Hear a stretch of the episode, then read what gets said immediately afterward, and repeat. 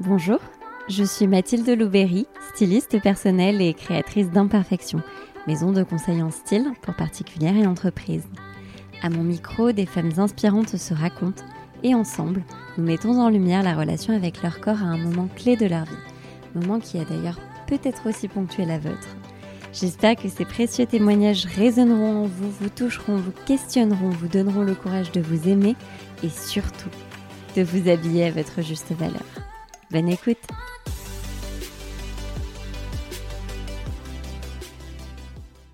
Être enfant et entendre que l'on devra faire attention à ce que l'on mange toute sa vie, être adolescente et trouver dur d'être soi, être jeune adulte et dédier ses journées à maigrir, finalement cocher toutes les cases et être plus que jamais complimenté, mais être emprisonné dans un cercle vicieux et se sentir misérable malgré tout.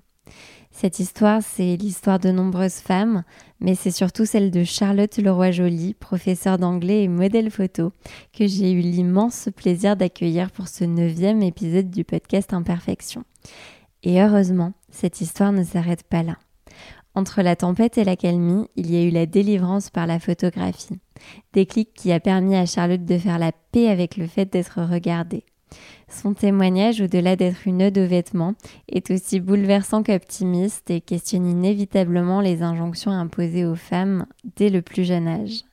Alors si vous aussi vous avez ou si vous avez déjà eu le réflexe de complimenter une femme lorsqu'elle perd du poids, je vous laisse en compagnie de l'exquise Charlotte. Ah, et avant de commencer, j'en profite pour vous souhaiter de vive voix tous mes voeux de bonheur, de douceur, de succès. Allez, c'est parti pour l'épisode du jour. Bonjour Charlotte. Bonjour Mathilde. Je suis ravie de t'accueillir sur le podcast Imperfection. Dans un premier temps, est-ce que tu pourrais te présenter, nous dire euh, quel âge tu as, ce que tu fais dans la vie? Déjà, merci de m'accueillir, ça me fait très plaisir aussi. Donc, euh, je m'appelle Charlotte, j'ai 29 ans et je suis prof d'anglais dans un collège et aussi euh, modèle photo. Ok. Et alors, est-ce que tu peux nous parler de ta relation avec ton corps, de l'historique avec ton corre Alors, oui, ça risque de prendre un petit peu de temps. Donc, On est là pour ça. Pas à me... à me ramener si je me si je m'égare parfois. Donc euh, mon rapport à mon corps, euh, j'aimerais bien te dire qu'il est apaisé, euh, qu'il est euh, serein. Ce serait pas tout à fait euh, loin de la vérité, mais ça ça exclut quand même de la complexité en fait euh, bah, de ça quoi, de ce rapport que j'ai à mon corps, euh, qui a été tumultueux, qui se calme maintenant, qui est effectivement plus apaisé qu'à une période de ma vie mais qui, euh, qui n'est pas simple, quoi. C'est-à-dire que c'est euh, encore un rapport compliqué au sens littéral, quoi. C'est que c'est pas simple, j'y pense, euh, je, je me documente dessus, je communique dessus. Donc c'est quelque chose, en fait, euh, oui, qui qui est pas évident, qui n'existe pas pour lui-même. C'est quelque chose sur lequel, en fait, je suis obligée de, de penser, de parler, euh, de me documenter. Donc mon rapport à mon corps aujourd'hui, euh, il est plus apaisé qu'à une période. Euh, il- je suis même plutôt fière du rapport que j'en ai maintenant, compte tenu de, de là d'où je viens, en fait, de ce que je lui ai fait, de ce que je lui ai fait endurer parfois. Mhm. Donc je sais pas si tu veux qu'on en parle. Mais bien sûr, maintenant. alors qu'est-ce que tu lui as fait endurer à ton corps? Donc, euh, ben, mon historique avec mon corps, euh, je pense que, ben, comme beaucoup de femmes, ça a commencé en fait ben, assez tôt, en fait, euh, la puberté, en fait, peut-être même avant. Euh, j'ai toujours été euh, ronde, un peu en surpoids, un peu même, enfin, on m'a toujours dit depuis que je suis petite qu'il fallait que je fasse attention, en fait. J'ai grandi avec l'idée que ce serait pas évident pour moi d'avoir un corps et de, m'en servir, quoi, en fait, tout le temps, depuis que je suis enfant même tu vois sans que ce soit avec malveillance ou sans que ce soit avec des arrière-pensées mais j'ai entendu des fais attention et des tu vas devoir faire attention toute ta vie euh, ne te resserre pas rends ton ventre euh, tu serais mieux si tu faisais un peu plus de d'efforts pour perdre du poids etc donc en fait euh, mon corps je l'ai conscientisé et j'en ai fait un objet en fait de réflexion mais très très tôt quoi. Vraiment il, il ne m'a jamais appartenu complètement qu'à moi. J'ai souvent entendu des conseils, des, reproches euh, ou des compliments aussi. Ça, on y reviendra, des compliments quand on perd du poids, quand, quand on mincit, en fait. Donc, du coup, mon corps, oui, ça a été un petit peu, euh, un peu compliqué pour moi d'avoir un rapport euh, normal, c'est-à-dire de ne pas y penser quoi. Donc du coup, forcément, quand on grandit avec ce genre de, de pensées, en fait, on les internalise. Et donc moi, j'ai assez vite, je suis assez vite tombée dans les troubles du comportement alimentaire, que j'ai mis beaucoup de temps en fait à appeler comme ça, parce que je m'en suis pas rendu compte. Parce que forcément, c'est sur le coup, quand on est tout seul euh, à vivre ça. Enfin, on a l'impression qu'on est tout seul à vivre ça.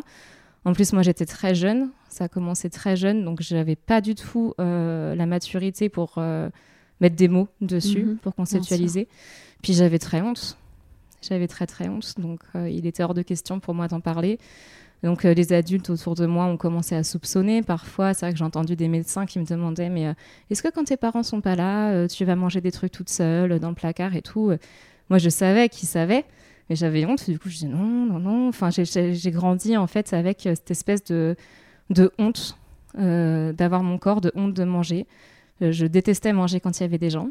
Mhm. Donc, du coup, je mangeais quand j'étais toute seule. Et donc, du coup, beaucoup trop. Et donc, du coup, ouais, j'ai grandi avec ça. Donc, déjà, mon surpoids initial, en fait, ben, forcément, mes années de collège, c'était hyperphagie, boulimie non-stop, en fait. Pendant tu rappelles ce que c'est? L'hyperphagie, en fait, c'est quand on absorbe des quantités euh, énormes de nourriture euh, sans pouvoir s'arrêter jusqu'à temps qu'on soit dans un état en fait euh, physique où on soit incapable en fait de manger quoi que ce soit d'autre, mais vraiment des quantités astronomiques et sans aucun plaisir. D'accord. Sans aucun plaisir. On n'est pas du tout sur le côté que parfois, comme on entend, de craquer pour un bout de chocolat et tout. Non, non, c'est vraiment ce besoin viscéral et impérieux de, en fait, de se remplir, quoi. Et ça mhm. permet, ça, je pense, toutes les angoisses, tu vois, en fait, ça les fait taire parce qu'en fait, on fait souffrir le corps parce que c'est très douloureux de, de manger en énorme quantité quand on n'a pas faim. Ça fait mal, en fait. Mhm. Donc, l'hyperphagie, c'est ça, c'est quand on mange beaucoup euh, sans pouvoir s'arrêter pour, euh, pour oublier certaines choses. Mhm. La boulimie, c'est le c'est même ordre mais avec euh, la compensation derrière. Donc, soit soit les vomissements, que j'ai connus aussi, pas longtemps, mais enfin pas longtemps. Si. Enfin, soit euh, boulimie, il y a un comportement compensatoire derrière. Soit faire euh, beaucoup, beaucoup de sport, soit ne pas manger pendant une journée entière, soit se faire vomir. L'hyperphagie, il y a moins ce côté compensation. Par contre, il y a le sentiment de culpabilité qui est, qui est terrible. Mhm. Donc voilà, j'ai eu ça quand j'étais ado. Et puis, euh, et puis après, bon, quand j'ai commencé à sortir de l'adolescence, à sortir du collège, qui n'était pas une très belle période pour moi, euh, qui était très compliquée pour des raisons euh, bah, personnelles, familiales, comme on connaît souvent, enfin voilà, des, traumatismes en fait adolescents. Après, je suis rentrée au lycée, donc là, j'ai commencé vraiment à, à plus m'affirmer, avoir une bande de copains, de copines avec qui je me sentais bien, à sortir, à me distancier aussi de ma famille, de mes parents, euh, laisser leurs problèmes être les leurs à pas tout prendre sur moi tout le temps. Donc du coup, j'ai beaucoup perdu euh, mes années de lycée, c'était chouette. Euh, j'avais un petit peu une idée de l'insouciance que j'avais pas eu enfant et ado en fait, où je passais mon temps à, à prendre sur mes épaules en fait des choses qui n'étaient euh, pas du tout à moi de prendre, qui étaient trop lourdes pour moi. Donc au lycée, ça allait un petit peu mieux. Ensuite, je suis partie à la fac et puis donc là, du coup, c'était la vie étudiante, sortir, voilà, boire, machin. Donc euh, j'ai repris un peu, mais tranquillement. Et ensuite, je suis partie un an à l'étranger. Et quand je suis rentrée, en fait, tout ce que j'avais laissé derrière moi s'est un peu effondré. J'ai vécu une euh, première grosse rupture qui s'est très mal passée, enfin, que j'ai très mal vécue. Et j'ai repris énormément de poids en très peu de temps et je suis retombée dans ces, ces comportements, en fait, euh, compensatoires. De, en fait, très mal manger, soit presque rien certains jours et après énormément d'autres d'avoir euh, aucune, mais alors aucune idée de, de ce que je voulais, d'avoir aucune confiance en moi, d'avoir l'impression d'être euh, ben, seule au monde, que tout le monde euh, me trouvait des choses à redire. J'avais de repères en fait ni en moi ni en ceux qui m'entouraient. Alors que bon, c'est nécessaire en fait pour se sentir bien. Donc là, j'ai repris, j'ai repris énormément et puis après, je suis partie travailler en région parisienne. Donc j'ai quitté mon, mon environnement natale, enfin que je connaissais bien. Donc pareil, retraumatisme, une année assez difficile. Donc euh, pareil, euh, moi ça se traduit toujours par euh, des prises ou des pertes de poids en fait en général. Jusqu'à jusqu'à maintenant, toutes les grandes étapes de ma vie ont été marquées par prise ou perte de poids. D'accord. Donc cette année-là, j'ai pris énormément et puis du jour au lendemain, je ne sais pas ce qui s'est passé dans ma tête. C'est pendant très longtemps ce que j'ai appelé le déclic où je me suis réveillée un matin, j'ai dit non mais c'est pas possible, euh, on arrête tout. Et en fait, je me suis mise toute seule au régime euh, bah, drastique, quoi. Mhm. Surtout que je savais faire parce que j'avais vu suffisamment de nutritionnistes et compagnie euh, plus ou moins bienveillants. Je savais très bien comment faire pour perdre du poids vite, pas bien mais vite. Et alors comment t'as fait? Donc bah, du coup c'est ce que j'ai fait pendant presque un an. je me suis consacrée qu'à ça. Comme ça allait pas du tout au travail, j'avais été arrêtée pour une longue période. Et euh, mes journées étaient dédiées à, euh, à maigrir. Quoi. Donc euh, je me levais le matin, c'était un thé. Et puis après, je faisais du sport, soit en salle, soit chez moi. Au déjeuner, tu vois, je mangeais 100 grammes de viande blanche et puis un demi-concombre ou du chou rouge ou des trucs comme ça. Et après, j'allais nager de une heure. Je rentrais, machin. Et le soir, c'était de la soupe ou des lentilles et des légumes bouillis. Et et de temps en temps un petit carré de chocolat que je me sentais obligée euh, de compenser le lendemain euh, par, euh, je sais pas, 40 ou 50 squats supplémentaires. Donc c'était ça pendant, pendant des mois et des mois. Et ça a été assez, bah, assez fulgurant. J'ai perdu ouais, les, à peu près 35 kilos en, moins d'un an, en ah 8 mois. Donc c'était ouais, ouais, c'était fulgurant. mon entourage me n'en revenait pas et me voyais fondre vraiment comme neige au soleil quoi. Je perdais euh, il y avait des semaines où je perdais 2 kilos euh, voire plus quoi. Je, je, me enfin je me demande même comment c'était possible maintenant mais ça l'était quoi. Je vraiment je je ne faisais que ça manger très peu euh, faire beaucoup de sport. Donc oui forcément sur le court terme ben, ça marche quoi. J'ai fondu. Et donc du coup j'ai entendu des compliments mais alors j'allais te poser la question. On te complimentait à ce moment là ah ouais ouais. C'était vraiment, euh, c'était incroyable, des compliments à la pelle euh, de personnes proches de moi, de personnes moins proches de moi, et des beaux compliments. En plus, tu vois, les gens qui te disent, oh là là, je, t'es magnifique, euh, mais, mais comment tu fais? Mais t'es, t'es, t'es éclatante, t'es radieuse. Et moi, je ben, je comprenais pas trop parce qu'à l'intérieur de moi, je me sentais lamentable. Je me sentais misérable, en fait. Je me sentais euh, je me plus je maigrissais, plus je me voyais grosse en fait. Plus je maigrissais, plus je me disais, mais en fait, je suis au pied d'une montagne énorme. Et là, j'ai perdu un kilo, mais en fait, dans ma tête, il m'en restait encore 30 à perdre. J'étais là, mais en fait, euh, non, je suis encore euh, pas du tout comme il faut. Et donc, du coup, puis surtout, j'étais malheureuse. J'étais malheureuse parce qu'en fait, j'avais aucune joie dans ma vie. Si ce n'est ces compliments-là, en fait, oui. qui me remplissaient, en fait, de de fierté, de soulagement. Je me disais, ça y est, en fait, euh, ben, les gens, ils m'aiment, quoi. ça y est, les gens, ils me voient, ils disent que je suis belle, euh, que je suis radieuse, euh, que je suis inspirante aussi. On m'avait dit, oh là là, mais comment tu fais? J'ai envie de faire comme toi et tout. Et, et moi, en fait, c'était bizarre à ce moment-là parce que j'étais grisée, en fait. Tu vois, j'étais grisée par cet état-là. Je me disais, ce que je fais, ça marche, c'est trop bien. Les gens, c'est ça qu'ils attendent de, moi. Tu vois, même c'est assez hallucinant de voir le regard même euh, des gars, quoi, des garçons. Oui. Tu vois, qui avait été quand même fondamental euh, dans ma construction en fait euh, d'ado. Tu vois, j'ai toujours eu très très peur quand j'étais au collège et même un peu au lycée de rester toute ma vie, tu vois, la bonne copine, quoi. Mm-hmm. D'être la petite grosse entre guillemets qui est gentille, qui est mignonne, à qui on peut se confier, qui est rigolote, mais j'ai jamais été euh, ou j'ai jamais eu l'impression d'être, euh, tu vois, la fille euh, qu'on convoite, qu'on désire, qui est un peu mystérieuse, tout ça. Et là, en fait, à partir du moment où j'ai perdu du poids, beaucoup, en fait, ce regard-là, il a commencé à naître. Ou en tout cas, j'ai commencé à le laisser exister. Et je me suis rendu compte que ben, qu'en fait, plus je maigrissais, plus les hommes, enfin les gars, euh, me regardaient ou me regardaient comme je pensais avoir envie de l'être. Donc ça aussi, ça m'a rendu complètement euh, un, ben, un peu accro, en fait. Ce qui est, ce qui est très mauvais parce que psychologiquement, j'étais, euh, j'existais pas en fait. J'existais que dans le, le rapport aux autres, que dans le regard, que dans la validation. Je, j'avais un seul but dans la vie, c'était d'être désirable en fait.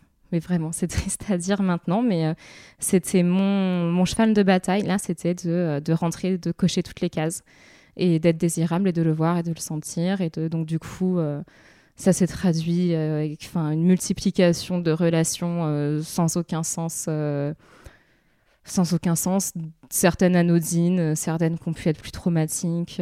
Enfin voilà, je, me suis complètement perdue et en fait j'avais complètement arrêté d'exister par moi-même.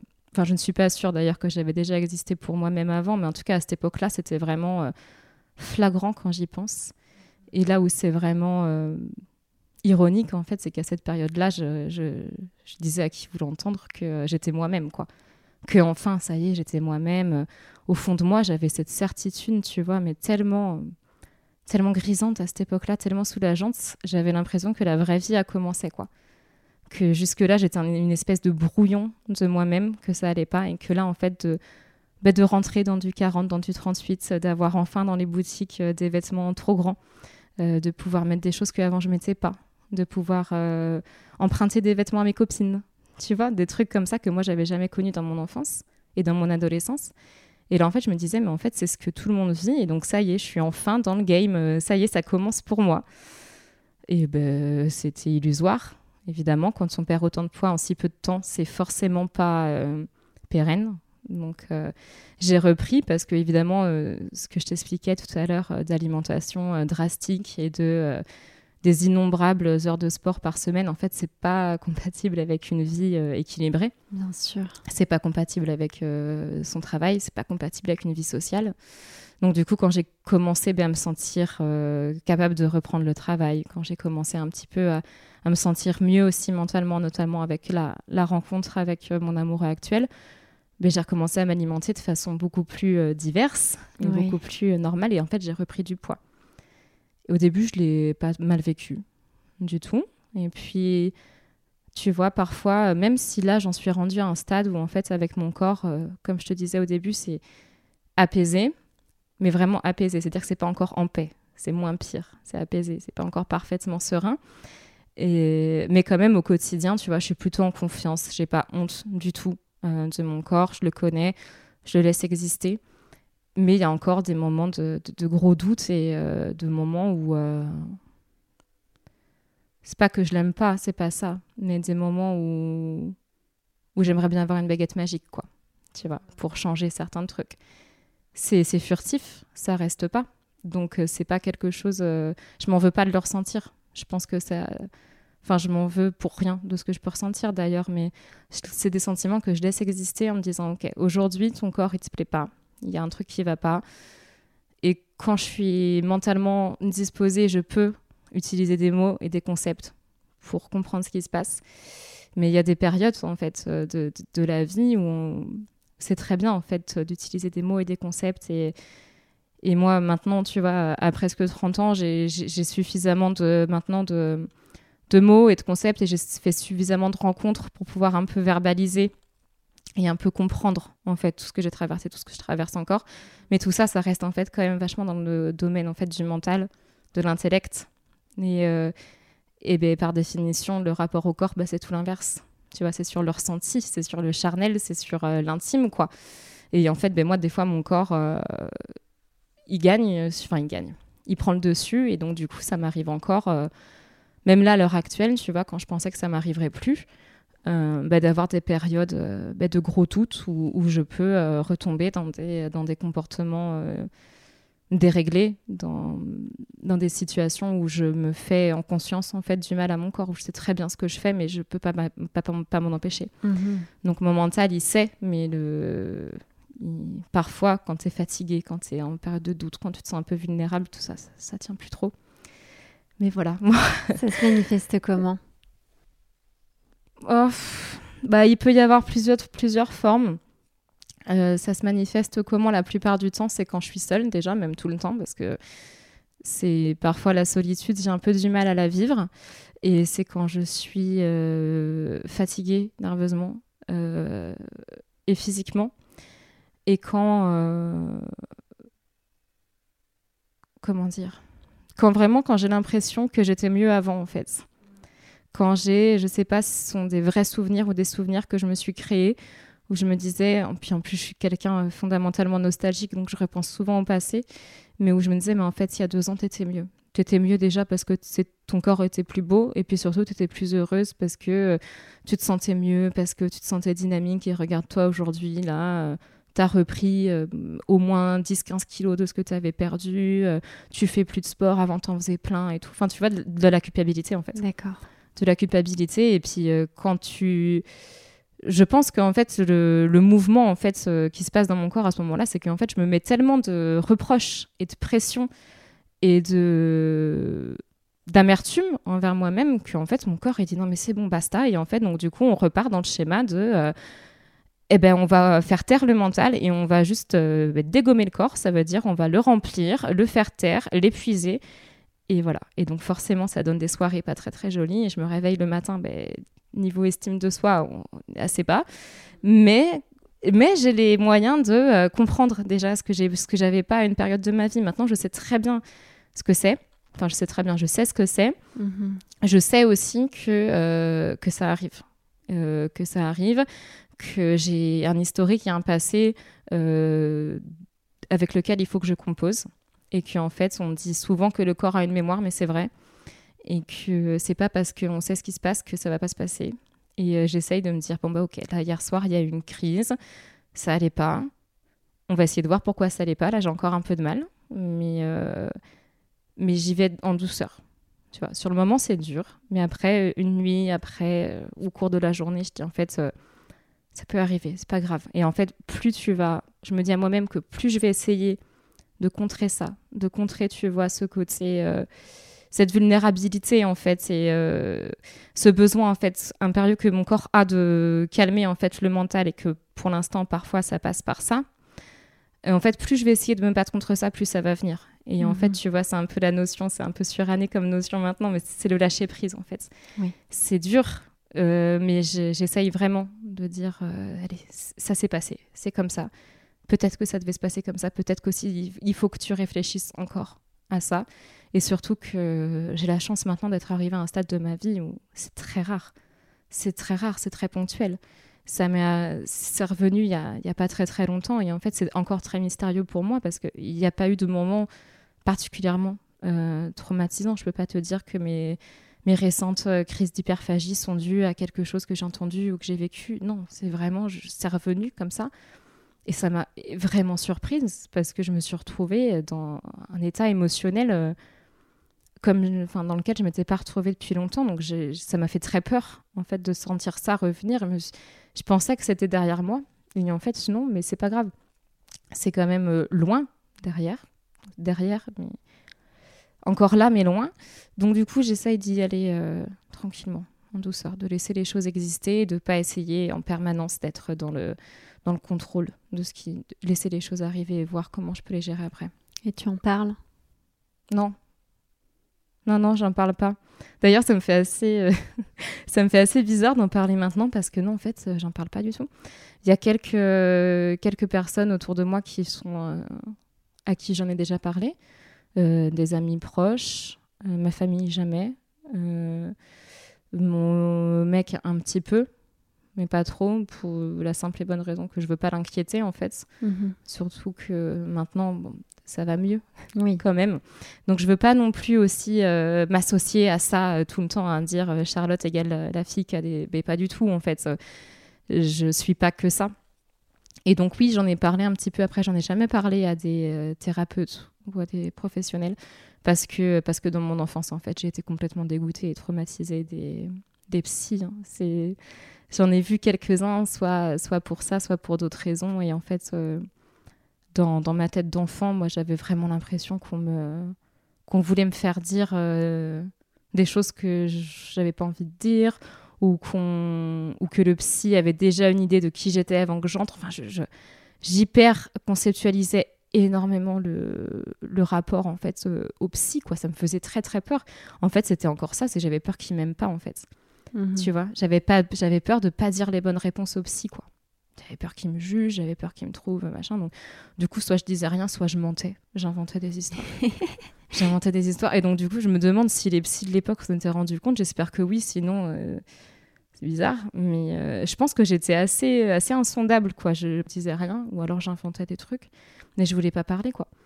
Et donc c'est vrai que tu vois, toutes ces choses-là que, que j'ai traversées par rapport à mon corps et à mon alimentation, je les fais euh, toute seule.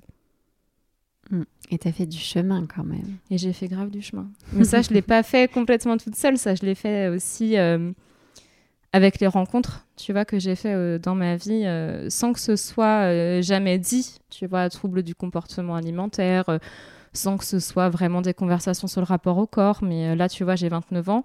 j'ai rencontré quand même des gens qui m'ont fait me définir et me sentir autrement que cette espèce de nécessité que je me mettais toute seule, enfin que je me mettais toute seule, que j'internalisais plutôt parce que c'est la société qui me le fait ressentir. J'internalisais, tu vois, ce côté, il faut que tu sois désirable. Il faut que tu coches les cases. Euh, tu es une fille, tu fais 1m69, tu devrais faire, je sais pas, 65 kilos et tu devrais faire de machin et tout.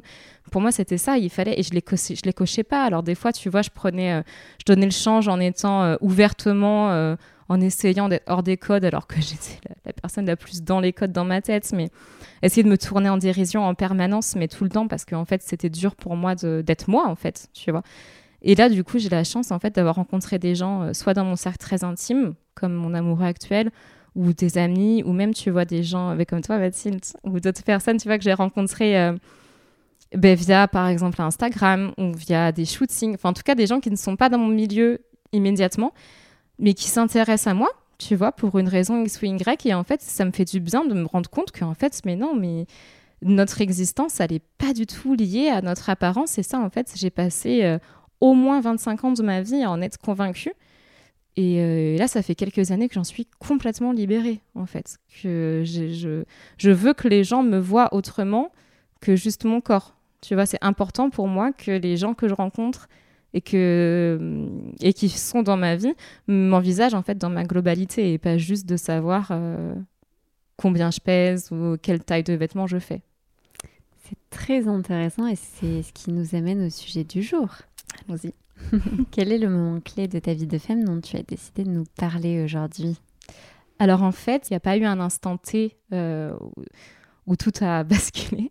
tu vois, moi, c'est plutôt un process. Et ça a été celui, en fait, euh, que j'ai la chance euh, euh, de faire l'expérience depuis un an et demi. Ça a été de faire de la photo, en fait, mhm. de devenir modèle photo. Ça s'est fait complètement par hasard. Tu vois, j'ai répondu sur Instagram à un appel à casting. Enfin, un appel à modèle. J'ai passé le casting, j'ai été prise, c'était trop cool. On a fait le shooting. Et en fait ben ça, ça, a enclenché euh, le truc. Ou après, donc du coup, été contactée soit par d'autres marques, soit par des photographes et tout pour poser. Et ça m'a étonnée, mais ça m'a procuré énormément de, plaisir. Euh, déjà parce que j'adore la mode et que ça a toujours été une petite frustration que qu'elle fasse pas euh, plus partie de ma vie. Mhm. Mais en fait, surtout là où en fait la photo a été extrêmement libératrice, c'est dans mon rapport au corps en fait. Et tu vois, c'est très dommage parce que souvent, dans nos sociétés, euh, on, c'est un peu mal vu euh, d'aimer se faire prendre en photo, euh, de se regarder. Tu vois, c'est un peu limite un peu l'héritage judéo-chrétien et le, comment on dit c'est le, péché d'orgueil et tout ça et, c'est vraiment ancré moi je trouve hein, tu vois je me rends compte à quel point les gens soit n'aiment pas du tout être pris en photo soit associent directement le fait d'être pris en photo ou de se prendre en photo à du narcissisme et euh, bon, alors euh, oui, peut-être que ça existe, mais alors moi je, je comprends pas pourquoi du tout on en fait toute une affaire, parce qu'à à combien même les gens aiment se regarder, bah, enfin, enfin, c'est pas grave, euh, non, c'est cool. Bon bref, mais donc du coup, tu vois, la photo, ça m'a permis en fait dans mon rapport à mon corps de vraiment prendre de la distance avec mon image. Et je pense que le, le, premier truc vraiment libérateur que la photo m'a apporté, en fait, c'est une reconnexion euh, complète et immédiate en fait à l'instant présent. Parce que la photo, par définition, en fait, c'est une fraction de seconde qui est, figée. Et en fait, j'ai arrêté, et ça m'a fait tellement de bien, j'ai arrêté de penser à mon corps, à comment il était, ou comment potentiellement il pourrait être, mais à, l'envisager comme il est maintenant. Tu vois, à, le percevoir tel qu'il est. À le percevoir tel qu'il est, et surtout euh, dans sa globalité, en fait, dans tout ce qui peut être. Parce qu'en fait, là encore une fois, quand on dit que la photo, euh, c'est du narcissisme, c'est tout ça, euh, moi, ça me fait franchement beaucoup rire parce que je crois que dans ma vie, il n'y a pas grand-chose qui m'ait plus appris l'humilité aussi que la photo. Tu vois. Parce que oui, pour avoir une photo où tu te trouves euh, super dessus, où tout va bien, tu dois en avoir 60, où tu fais des grimaces, ou machin. Donc, ça aussi. Et donc, du coup, de voir en fait mon corps sous plein d'angles, tu vois, sous des lumières différentes, des décors différents, euh, avec des yeux d'artistes aussi euh, différents, tu vois, en posant pour euh, différents photographes, de voir tout ça, des images du coup très différentes, mais en fait toujours au final moi, en fait. Donc tu vois, ça te donne une image presque, tu vois, cubiste en fait, cubique du, de ta personne. Et ça fait tellement de bien de se dire, mais en fait, je suis ça, mais je peux aussi être ça et ça, et de regarder aussi des photos qui datent. Avant, j'étais ça, qu'est-ce que je serais demain, tu vois, mais de trouver, en fait, euh, de se retrouver dans des images qu'on n'a pas l'habitude de se construire soi-même. Et la photo, pour ça, c'est génial, et j'encourage vraiment, mais toutes les personnes autour de moi, surtout les femmes, mais je pense tout le monde, en fait, devrait euh, au moins une fois dans sa vie se confier euh, à un photographe professionnel, en fait. Mhm. un photographe, en fait, qui apporte son œil sur toi et et qui te, te fait voir comme une façon dont tu n'as pas l'habitude de te voir et surtout qui te fait voir vraiment. Parce que souvent, dans le rapport au corps qu'on entretient, nous les femmes, en tout cas que moi j'ai eu pendant très longtemps, il est mental en fait. Tu vois, on s'imagine, on se perçoit et euh, on se voit pas comme on est euh, vraiment. et donc du coup, la photo, ça aide en fait à avoir ce support-là. Mais et quel bonheur c'est et quelle libération totale c'est en fait de, de, se voir en photo et de se dire waouh ouais c'est moi c'est moi, oui, il n'y a pas de doute, et je trouve ça trop beau, quoi. Tu vois Et ça, moi, c'est la photo m'a apporté ça, et je me suis dit, ben, ouais, c'est cool. Et puis, euh, ça m'a vraiment permis, en fait, dans, de plus être dans la recherche permanente de désirabilité euh, dans, les yeux, dans les yeux, en fait, euh, des hommes, des gars. C'est-à-dire que je me suis complètement émancipée de cette espèce de, de grille que la société que notre société, tu vois, en plus euh, patriarcale et capitaliste a mis en place, tu vois, en fait, la grille d'acceptation de ce que c'est un corps de femme beau, tu vois.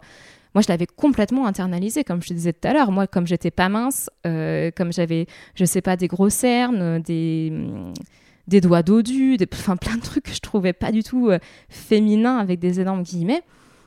Et bien là, en fait, la photo, je me suis rendu compte qu'en fait, mon corps, mais alors sa valeur a résidé, mais alors pas du tout là-dedans, tu vois. Et en fait, de poser pour des gens ou des marques ou des photographes, ou même des fois pour moi toute seule, quand je me prends en photo toute seule, je me dis en fait, mon corps, il peut servir, et puis il doit servir, et puis c'est même pas qu'il doit servir ou pas, c'est mon corps, il n'est pas ça. Mon corps, il n'est pas une, suite de, cache, de, pardon, de cases cochées ou pas. Il est tel qu'il est, et en fait, ça m'a fait trop du bien de passer en fait de la recherche de la désirabilité à en fait la recherche de la, de la créativité en fait. Quand tu es en photo, en fait, tu vois, plus ou moins selon les shootings que tu fais, mais tu es dans la création. En fait, tu es dans la création en fonction des, looks qui sont shootés, en fonction des poses, en fonction des lumières. Tu crées, en fait, quand c'est modèle aussi. Évidemment que le photographe euh, fait un travail euh, monumental. Mais quand tu as la chance d'être, par exemple, avec un photographe avec qui ça match très, très bien, tu peux aller loin, en fait, dans l'expression, dans la création. Et en fait, moi, je me suis rendu compte que c'est à ça que... Ben, c'est à ça que j'aspire, quoi. En fait, maintenant, là, à l'heure actuelle, dans ma vie, je m'en fous complètement de savoir si euh, mon corps il plaît ou pas parce que euh, moi il me plaît, tu vois. J'allais te poser la question, mais est-ce qu'à toi il te plaît? J'allais dire, enfin je me dis, ça fait un beau slogan. Euh, ouais, ouais, ouais, moi mon corps il me plaît. Alors évidemment que, comme, on comme on parlait tout à l'heure, il y a des moments de doute, mais en fait ces moments de doute, souvent en fait, je ne sais pas trop, tu vois, c'est l'œuf et la poule, mais souvent c'est des problèmes du mental que je fais payer au corps. Mhm. Tu vois, c'est ce que je disais tout à l'heure. Vraiment, c'est mon corps me permet de faire taire mon mental. Et, en fait, depuis un ou deux ans, là, ouais, depuis bien deux ans maintenant, j'ai entrepris vraiment une, euh, une reconnexion totale de mon être et de mon corps. Jusqu'à présent, j'avais, je m'envisageais toujours, et même je l'avais déjà dit, tu vois, suite à des cours de philo, genre quand j'étais en terminale et tout, euh, je soutenais que euh, j'étais un esprit dans un corps tu vois, que je, me dissociais complètement de tout le côté euh, charnel. Je pense aussi que c'est ça qui a fait que pendant beaucoup d'années, j'ai assez peu euh, respecté mon corps, en fait, que je faisais pas vraiment ce que je voulais, mais je faisais euh, ce que j'avais l'impression que les autres voulaient que je fasse, mhm. tu vois. Et là, en fait, depuis deux ans, je fais plus aucune différence entre ce que j'appelais mon être, mon âme, et mon corps. En fait, maintenant, je suis mon corps et mon corps, c'est moi. Et donc, du coup, j'arrive plus du tout à faire la part de ce qui est. Euh, enfin, oui, mon corps, il me plaît parce que je suis arrivée euh, enfin, et j'en suis très reconnaissante et très heureuse à une période de ma vie où je suis bien, quoi. Donc, euh, ça a pris du temps, mais d'un côté, 29 ans, c'est à la fois jeune et pas si jeune que ça. Donc, ça m'a pris du temps, mais mais j'ai enfin, tu vois, euh, ça là où, ouais, j'aime bien ma vie, j'aime bien ce que je fais, je suis très épanouie. Et ouais, mon corps me plaît, mais mon corps me plaît déjà parce qu'il marche, quoi. Il fonctionne, tu vois, j'ai pas de problème de santé. Euh, je prends beaucoup de plaisir avec, enfin, je, je bouge, enfin, c'est super. Donc ouais, mon corps, il me plaît.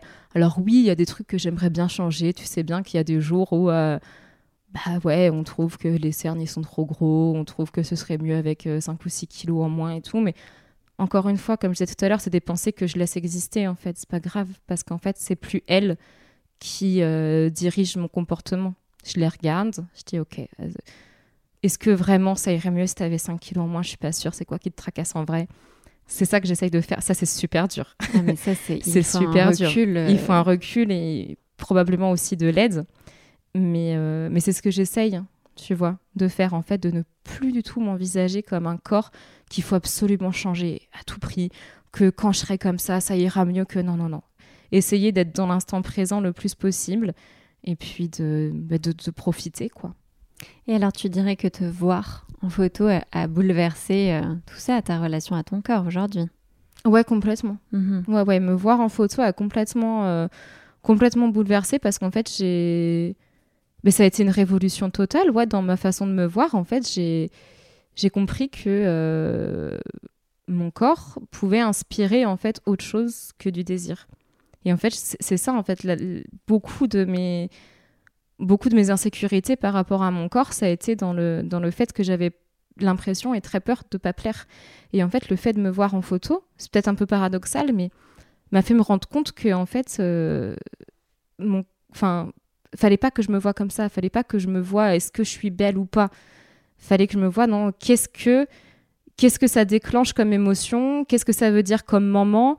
Et euh, qu'est-ce que ça porte aussi comme message tu vois, parce qu'en plus, même si euh, je suis pas modèle photo depuis très longtemps du tout, mais j'ai fait des shootings, tu vois, avec des gens et des marques euh, euh, qui ont des valeurs, tu vois, qui ont des messages plus ou moins, plus ou moins verbalisés, mais qui sont là. Et en fait, je me suis rendu compte, mais il y a tout un monde. Et il faut arrêter d'être dans le carcan, en fait, de savoir si on est beau ou pas. oui, on l'est. Parce que, en fait, c'est beaucoup de.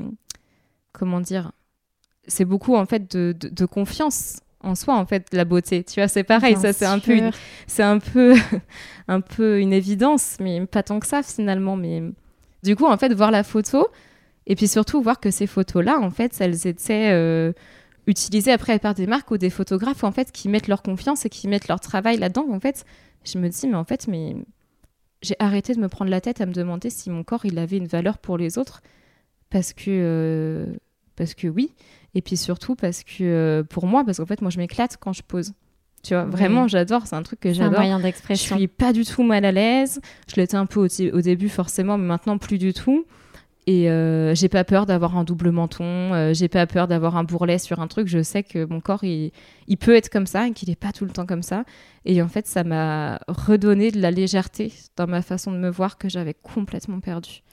Tu vois, ça m'a ramené en fait du, du concret là où il y avait que des angoisses et des projections et des comparaisons. Parce que voilà, quand tu te vois en photo, tu vois toi aussi. Tu, vois, vois pas les autres. Hmm. Donc tu arrêtes de te comparer non-stop et puis tu regardes ta photo, tu te dis ouais, je suis belle elle canon la photo, puis moi aussi, et puis c'est trop bien. Et, et puis des fois c'est compliqué aussi. Euh, quand tu es modèle, en fait, au bout d'un moment, tu arrives, tu vois, à vraiment dissocier la photo de la photo de toi. Et donc du coup, moi j'arrive à trouver des photos de moi, euh, enfin des photos où je suis dessus, tu vois, genre hyper belle et après, je me scanne, tu vois, je dis, ouh là là, par contre, ça, ça va pas, ça, c'est, oh là là. Et après, je me dis, oui, mais en fait, est-ce que c'est important? Bah non. Parce qu'en fait, c'est la photo. Pourquoi est-ce que je la trouve belle et pourquoi est-ce que potentiellement d'autres gens la trouvent belle? C'est parce que elle crée un truc, elle crée une émotion, elle crée une ambiance. Et en fait, c'est ça l'essentiel, en fait. C'est ce que tu fais, ce que tu dégages, tu vois. Et ça, pendant tellement longtemps, je l'avais oublié qu'en fait, euh, mais ma personne, c'est aussi. Euh, parce que ce que je peux dégager comme, euh, comme énergie, comme valeur, comme euh, ouais voilà comme vibe quoi que je donne. Et en fait dans une photo c'est exactement pareil. Et quand parfois euh, comme j'explique parfois quand je pose des choses sur Instagram et tout j'hésite. Je dis ah non mais ça je vais pas le mettre parce que si parce que ça. Et en fait je me dis non mais la photo elle est bien parce qu'elle crée cette telle émotion et que c'est ça qui compte. Mhm.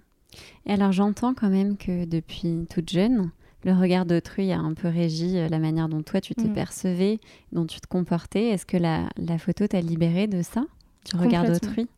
Complètement. Euh, alors du coup, le regard, euh, le regard d'autrui est encore important, mais pas du tout. euh, pas. euh, je recherche pas l'approbation en Mhm. fait. Déjà, C'est marrant parce que ça pourrait paraître assez antinomique. Mais, Mais c'est complètement, c'est complètement paradoxal en fait. C'est complètement paradoxal la photo parce qu'une photo, ben, c'est une image. Une, une image, par essence, c'est fait pour être vue. Donc du coup, quand tu es sur une photo, quand tu es sur une image, c'est fait pour être vu. Mais alors déjà, moi, j'ai fait la paix avec le fait que j'adore être regardée. tu vois, je sais pas si c'est mes placements en Lyon ou si c'est autre chose, mais j'aime bien, euh, ça me- enfin, j'aime bien me sentir euh, Exister. exister. Et j'aime bien que les gens me regardent. C'est peut-être pour aussi pour ça que je suis devenue prof, je sais pas. Mais j'aime bien. euh, putain, la vie est courte. Et moi, j'aime bien euh, être, euh, être vue, être perçue, faire du bruit, sans évidemment. Enfin, je, je marche pas sur les pieds des gens et je crie, je crie pas plus fort que les autres, machin et tout. Mais c'est juste. J'ai fait la paix avec cette notion-là que, comme on disait tout à l'heure, parfois on. On regarde, enfin, on juge et tout ça, mais en fait, moi, j'aime bien qu'on me regarde et j'adore être prise en photo ben, je saurais pas trop l'expliquer. C'est juste j'aime bien ça et, euh, et ça me ça me ça m'amuse en Mhm. fait. Mais tout simplement, c'est ça m'amuse. J'aime bien créer. J'adore la mode, j'adore le maquillage, j'adore les images. Un sens esthétique assez aiguisé. Et donc euh, oui, le regard d'autrui euh, compte parce que j'aime partager, parce que j'en ai besoin, parce que j'en ai envie, parce que moi aussi j'adore qu'on me partage des choses. Tu vois, j'adore voir ce que font les autres. C'est très important pour moi. Et donc, du coup, euh, j'adore le partager. Et puis, ouais, maintenant, c'est un de mes. Peut-être même mon moyen principal d'expression, en fait, les photos. Donc, le, re- le regard d'autrui est important, mais il est pas. euh, il, est, il a plus valeur euh, d'approbation ou de condamnation. Mhm. C'est-à-dire, c'est pas grave. Mais alors, pense. si je peux me permettre, je Mhm. pense que tu attires le regard. C'est-à-dire que tu es assez magnétique comme personne. Les Oh, auditeurs et auditrices ne le voient pas. Euh, moi, je te, je te regarde depuis tout à l'heure et tu as un visage quand même qui fait qu'on te regarde. Et je pense que depuis petite, certainement que autrui a posé un regard sur toi. C'est très gentil, c'est ce que tu dis, ça me fait plaisir. Euh, oui, ah, mais non, mais, mais par contre, oui, carrément. Depuis que je suis petite, euh, c'est-à-dire qu'on me remarque bah, déjà parce que je suis rousse. Oui. Donc, euh, bah, donc il y en a peu, en fait. Donc, euh, oui, déjà, je sors un peu du lot. Euh, Et puis, je pense aussi que non, mais je, je sais pas, euh, c'est pas la première fois qu'on me dit ça que, que je suis un peu euh, charismatique, magnétique et tout. Et c'est un peu bizarre ce que ça me fait ressentir, que ça me fait plaisir. En même temps, ça m'impressionne un peu parce que je parfois je m'en rends compte parce que je pense que le métier que j'ai choisi, par exemple, tu vois, d'être prof, euh, d'adorer en fait être euh, devant un groupe. Et puis, euh, pareil, ça, j'ai fait la paix avec ça, mais j'aime bien être en contrôle aussi euh, des choses, tu vois. Et euh, enfin, de, de groupe en tout cas, j'aime bien ce côté leadership et tout. euh, J'aime bien être là pour mes élèves en ce sens-là. Et, et oui, en fait, je pense que j'ai toujours attiré le regard, mais ça, je pense que je m'en suis pas toujours rendu compte, ou alors je m'en, je le, comment dire, je le déformais. Mhm. Genre, j'étais mal à l'aise qu'on me regarde, Oui. tu vois. Et donc, du coup, je me disais, pourquoi est-ce qu'on me regarde? Ben, On me regarde parce que, parce que ça, ça va pas, parce qu'ils trouvent que je suis pas belle, parce qu'ils trouvent euh, que je suis ridicule. Il y a eu ça aussi, pendant très longtemps, j'avais peur d'être ridicule. Parce que même ado, tu vois, des fois, j'avais des comportements un peu extravagants, des goûts euh, qui n'étaient pas du tout le goût euh, du siècle, quoi. Enfin, sur certains trucs, oui, et sur d'autres, pas du tout. J'étais fascinée par des trucs que tout le monde s'en foutait. Je me trouvais un peu bizarre, en fait. Et donc, du coup, ouais, j'a- j'attirais parfois le regard, mais en fait, ben, justement, je crois que ce que j'aurais beaucoup, beaucoup aimé à cette époque-là, c'est justement être euh, comme tout le monde, quoi. Mhm. Et c'est ce que j'ai essayé de faire. C'est ce qu'on cherche souvent en étant enfant et ado, je crois. Et jeune adulte aussi. Oui. Ouais, grave. Mais c'est pour ça que la photo aussi là-dedans aide. Mhm. Parce qu'en fait, tu, tu, tu vois ton, bah, ton unicité, en fait, qu'on a tous. Ouais. Que évidemment, tout le monde a. Mais euh, de, le, de le voir, de le constater, c'est c'est très libérateur. ouais. Et les vêtements dans tout ça? Les vêtements. les vêtements, c'est ma vie, Mathilde. Euh, les vêtements, ben, les vêtements m'ont toujours accompagnée, euh, mais au- aussi loin dont- que je me souvienne, j'ai toujours adoré les vêtements. Enfin, je veux dire, des, des photos de moi gamine, tu sais, avec des talons, des colliers de perles et tout. Il y en a des dizaines et des dizaines. J'ai toujours adoré ça. j'ai toujours euh, été fascinée par ce qu'on pouvait créer juste avec des vêtements. Tu vois, là encore, on retrouve le côté. Euh, je pense que pendant très longtemps aussi, j'ai, complètement éteint mon côté créatif. Et, aussi parce que, en fait, là encore, tu vois, la société fait poser des choses sur nos épaules qui sont très dommages parce que, parce qu'en fait, la mode, le maquillage, les vêtements et tout, ben souvent on dit que c'est superficiel, évidemment, que c'est euh, pas important, que la beauté ça doit être au naturel, que euh, ah oui ça moi j'avais lu ça dans un magazine et ça m'avait traumatisé ado, tu vois, que euh, une fille belle c'était une fille belle en jean t-shirt blanc et sans maquillage. J'étais là, oh putain. Alors, euh, donc, euh, moi, sans maquillage, en jean blanc et en t-shirt, ça va pas le faire. Et les cheveux attachés aussi. Et les cheveux attachés. enfin, mon bref. Et en fait, je comprenais pas, en fait, ce côté, mais pourquoi est-ce que c'est si grave d'aimer euh, se saper, d'aimer se maquiller, d'aimer parler de vêtements et mais parce que ça, je l'ai entendu et j'imagine que toi aussi, tu vas dire, mais, oh oui. mais pourquoi, pourquoi cette obsession pourquoi cette envie tout le temps de vêtements et tout. Donc moi, les vêtements ont toujours été importants et ont toujours, toujours, euh, m'ont toujours aidé. C'est, j'ai jamais euh, douté de toi. J'ai jamais douté de moi sur ce point-là. Si peut-être un petit peu quand j'ai, enfin, c'était pas du doute, c'était de la frustration de pas pouvoir porter certains trucs parce que forcément, quand j'étais en troisième et que je sais plus combien je faisais, mais je me faisais genre en troisième du 50 ou du 52, tu vois. Donc forcément, on était en, je sais pas, en 2004 ou 2005, il n'y avait pas. Hein, de, je m'habillais avec des vieux trucs que je trouvais. Euh, que...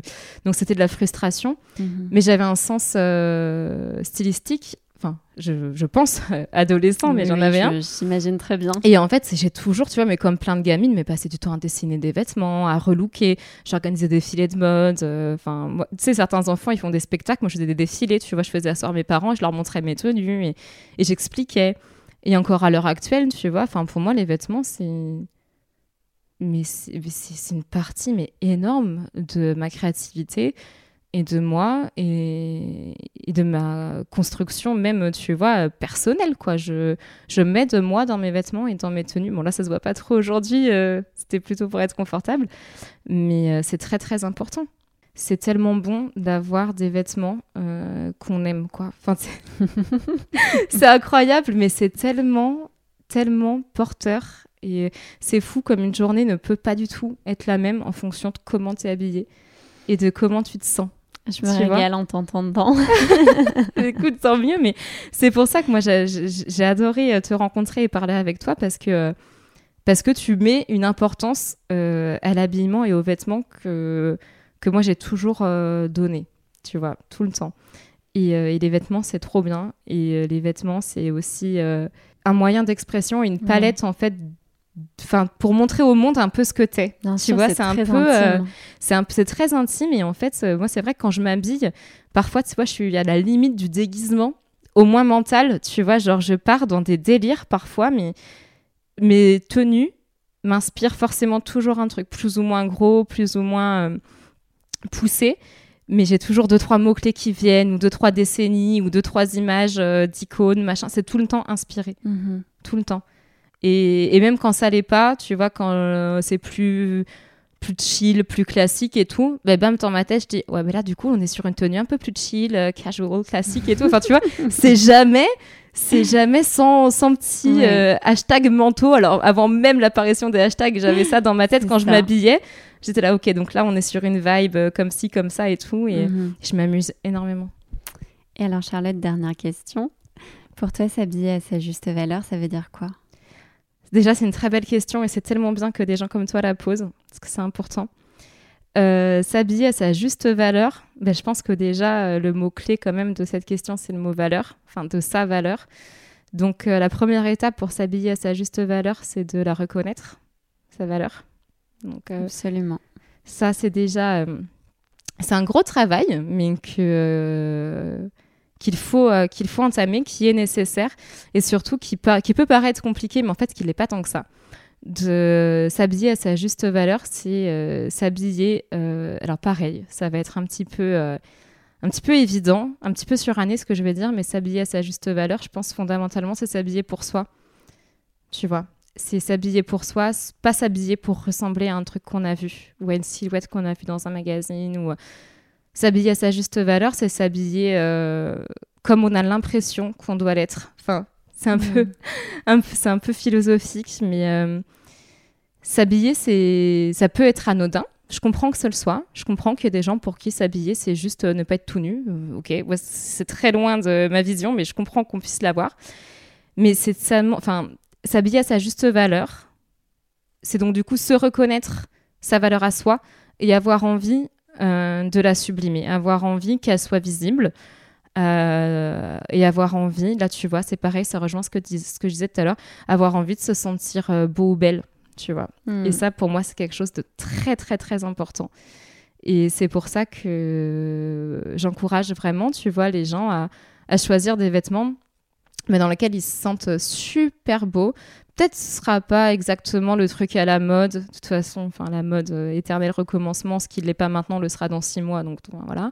Et de vraiment en fait euh, kiffer, euh, kiffer se, s'habiller, kiffer se voir et, et s'habiller à sa juste valeur. Ouais, c'est vraiment s'habiller pour soi, sans essayer de copier quoi que ce soit et de se plaire, quoi. Et même si c'est pas à la mode, même si quelqu'un vous dit que c'est pas beau, que c'est mal assorti, que c'est machin, c'est pas très grave.